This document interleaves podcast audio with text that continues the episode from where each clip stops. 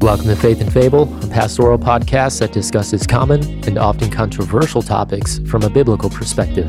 My name is Matt Miller. I'm Matt Henry. Big day. Why? This is it. This is Oh. our very Oh. last topic ever in systematic theology. And thus ends Faith and Fable. We're Bam. done after this. See ya. No. No, but but you're going away, so we uh, we're gonna finish this up, um, and you're gonna be going on a sabbatical for how long? Three months. What you doing? As little as possible. Hopefully, hopefully we just want to rest. Um, right? I mean, Yeah. I'm just tired. I'm, I told uh, my elder, I'm just in a perpetual state of weariness. I, n- I never feel rested. So, he, um, 25 years here at the church. So, the church was kind to give us a break. And it's, yeah, so we're going to travel throughout the West. If, and by the way, I never thought of this. If any of you um, are out in the West and you want to invite, like maybe to our your church, not to speak, I, I'm not, not looking for work. um, I wouldn't mind. Um, I didn't think about that. You yeah. do that. Well, remember, we were going to go down to Louisville and we were going to hook up with uh, Billy. Uh, he was in Lexington, Kentucky. And, Billy. Uh, well, I don't want to say his last name. No, Billy Y. Someone who listens to the Yeah. podcast. Yeah, you know who he is. You just don't know, you know. Okay. And uh, we were going to hook up with him and uh, buy him and his wife dinner. And we were all, all as our as you and your wife and me and mine, and we were just going to meet with them and just say hi. Uh, been a faithful listener, comments a lot, shares our stuff. Um, so yeah, if if you're actually out there in the West, we're going to. Uh, our goal is to start out in the Colorado area. That's where I was born. Then drop, go up over the mountains and into Utah and Arizona and Nevada, and kind of work our way in during the hot, uh, the early part in the South where it gets hot, and then we'll start to move our way up into Oregon, Washington, Idaho, and Montana, Wyoming. Those. So we're we're literally going to go wherever the road takes us. We don't really give a flying rat's tail where we go. Uh, we have some vague ideas, but we're going to stay as long as we want somewhere and just rest. And, and my wife has never seen the true West much. Um, that was where I was born and raised, so I want to show her that part. And we're hoping to do a ton of hiking and uh, sleeping and just walking around holding hands, just kind of checking out for a bit. So um, there's some trepidation, uh, but that doesn't really matter. That trepidation is all just how do you let go of a church for that long? But I'm excited. Yeah.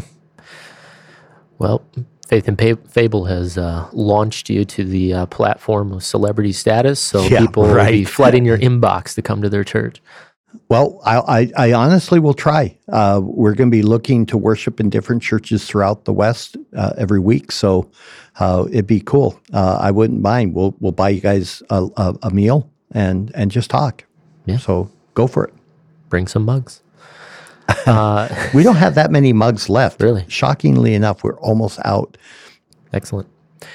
Uh, okay, so we're going to talk, we're going to finish this all up then. Um, and so if you've been with us for the past few years, uh, thanks for sticking around because today we finished systematic theology.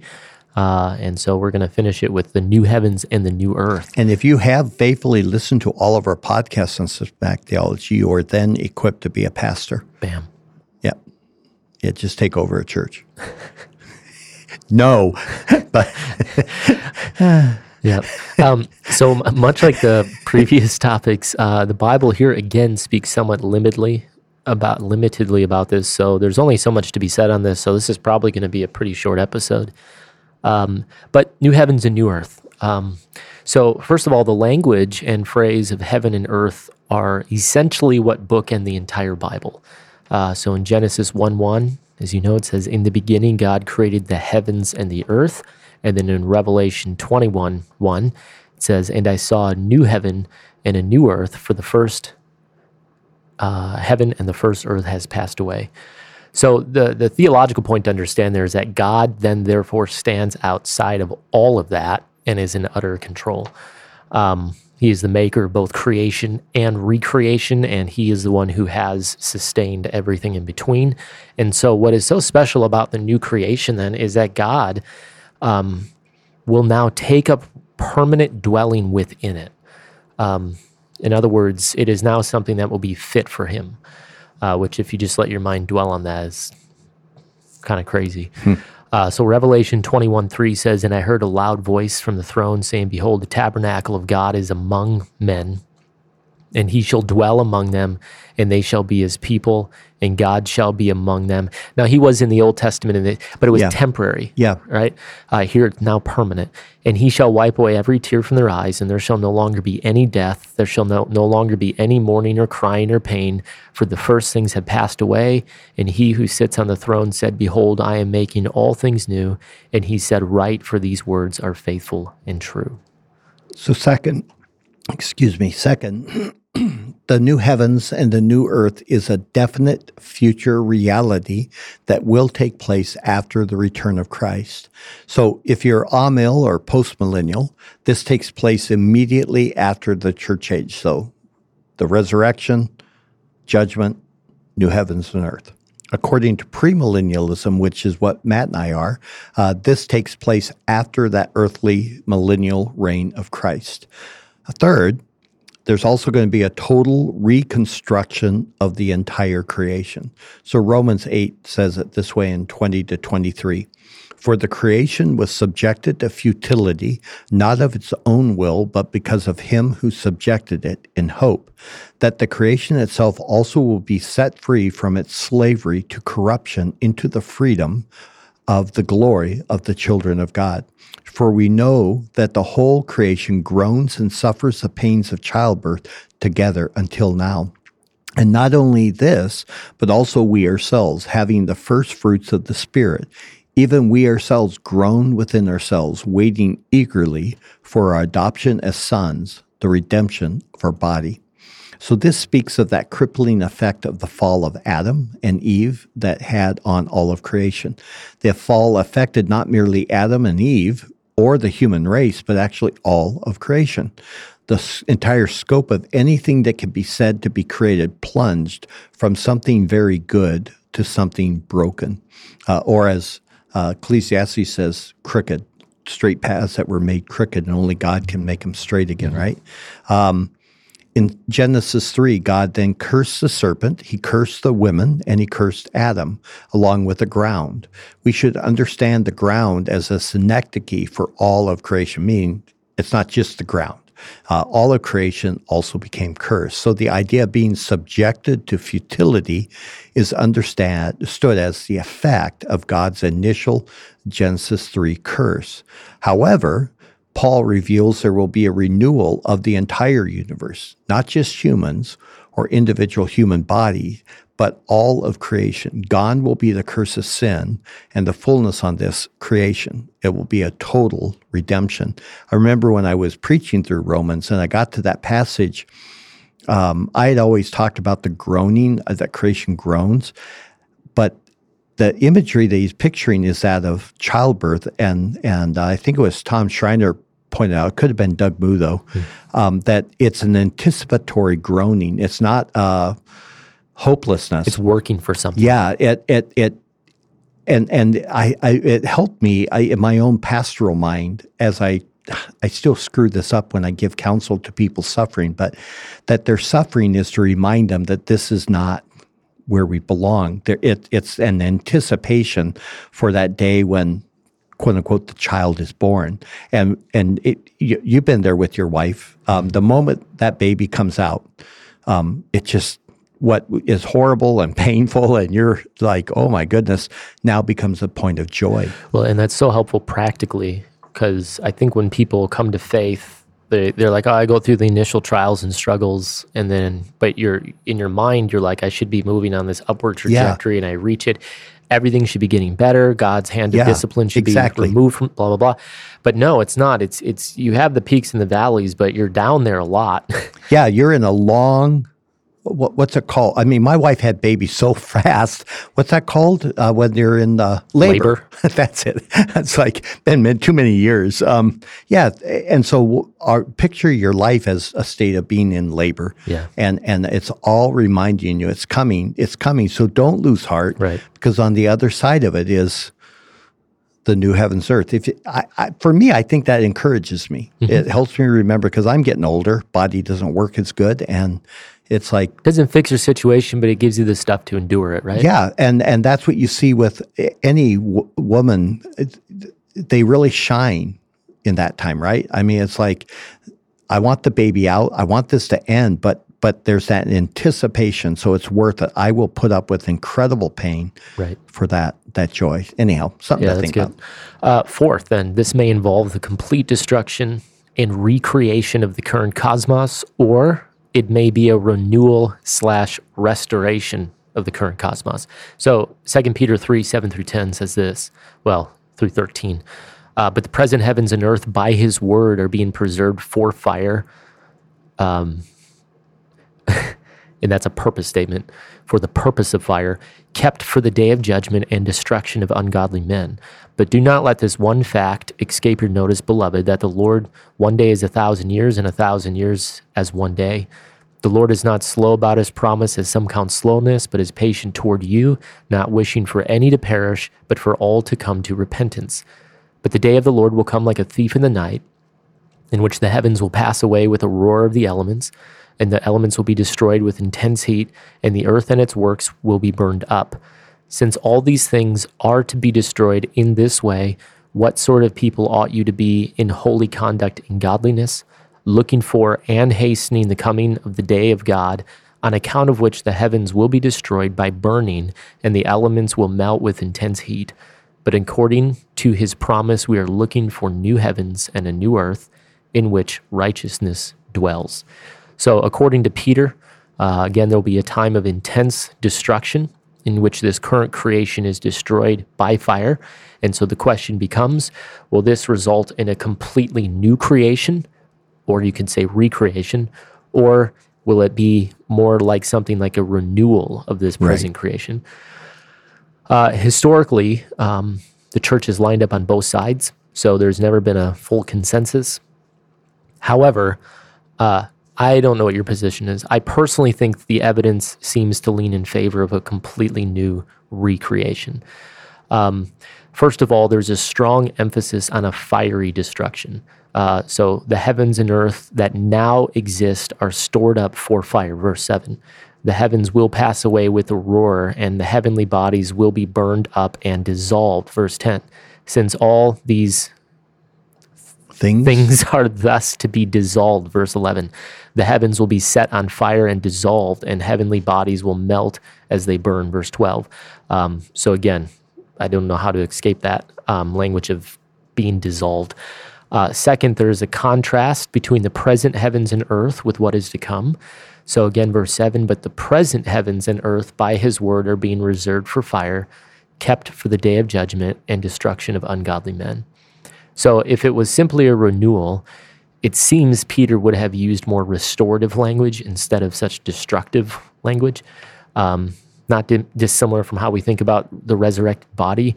Um, there, there may be, and I think will be, a continuity between our new bodies and old bodies, but you, you have to understand they're going to be completely new in their nature. yeah Um, they're not merely resuscitated and restored, but there's just it's something new. Um, uh, in MacArthur and Mayhue, it says this in further support of the annihilation of the present universe is, is Jesus' statement Heaven and earth will pass away, but my words will not pass away. Matthew 24 35. Psalm 102 declares that the earth and the heavens will perish and wear out like a garment. Psalm 102 25 through 26.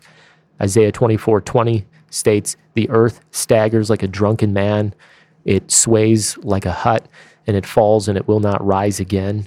Uh, in his first epistle, John writes, The world is passing away in chapter 2, verse 17. Um, okay, next, uh, those who hold to a renewal argue this in view of Romans chapter 8. The picture in Romans 8 reveals this creation is longing to be made new. In other words, it's, it is groaning to be glorified and not destroyed. Uh, so in Romans 8, 19 to 21, for the anxious longing of the creation waits eagerly for the revealing of the sons of God. For the creation was subjected to futility, but not of its own will, but because of him who subjected it in hope. That the creation itself also will be set free from its slavery to corruption, uh, slavery to corruption, into the freedom of the glory of the children of God. Uh, however, this idea of glorification does not preclude complete destruction of the old. Again, it's not dissimilar uh, from how our old bodies will be completely done away with before our new bodies will be given. But it does not deny a continuity with the old, but it does speak of a completely new nature uh, after the old has passed away. Catch me on a good day, I go one way. Catch me on another day, I go the other. I lean toward a complete recreation. Um, but we'll find out. Yeah, I, I, I also kind of look at in the beginning, God created the heavens and the earth, and then it was formless and void. Um, and then he brought order into chaos. And I kind of wonder if, in a sense, he'll burn it to the point where it becomes formless and void again, or if it's even before that, where there's just nothing. Um, whatever nothing means, because there's still going to be something, because we'll still be there, um, wherever there is. uh, so, um, you know, but then what, what, for me, what's more fascinating and I'm looking forward to is watching him recreate, because we'll be mm-hmm. aware of it. Yep. And, it, and you'll have your new eyes, right? Yeah, so and, and, and we'll, we'll just watch him lay it out, and you're like, "That's so cool." yeah. Um, I what I wonder though again, this is just me talking, right? But uh, Eden was basically a picture of what the whole world was to become. Right. Rest of the world was wild and un, unkept, and so he puts them in the garden. And and then basically says, now go out there and do it. And then of course they lose Eden through sin. Um, I, I often wonder if God will create the the universe in such a way where for all of eternity, what we'll be doing is in perfection, all of us have tasks and duties and responsibilities of bringing it into perfections. And I mean that not in like it's not perfect, but where we take the raw universe and we do what we're made to do. Uh, yeah. Does that make? Well, I've, I've often wondered if so the the template in Genesis was the garden. Yeah. Right. I wonder I have often wondered if in the new heavens and the new earth that template will now be the new Jerusalem. I, I I wonder too. It, there's also passages in Revelation 21 and 2 where the nations will come into and so that the, there'll still be nations right. in the new heavens and earth, which is crazy to think about. So and there'll be people ruling. It appears, and there'll be. I don't know what it's going to look like. Um, but yeah, so I, I don't know. I think there's some. What's less important as to whether or not it it all starts completely brand new or it's a burned clean and then redone. Um, maybe some environmentalists would say, well, that's the right way because God wouldn't want to waste. I don't know. Uh, uh, but but what's more cool is that it will be done, and then this will be our dwelling place for all eternity, um, and and we'll get to watch Him do it, and then will be given our responsibilities. Yeah, and you'll work. Which I suspect is part of the rewards. Responsibility. Yeah.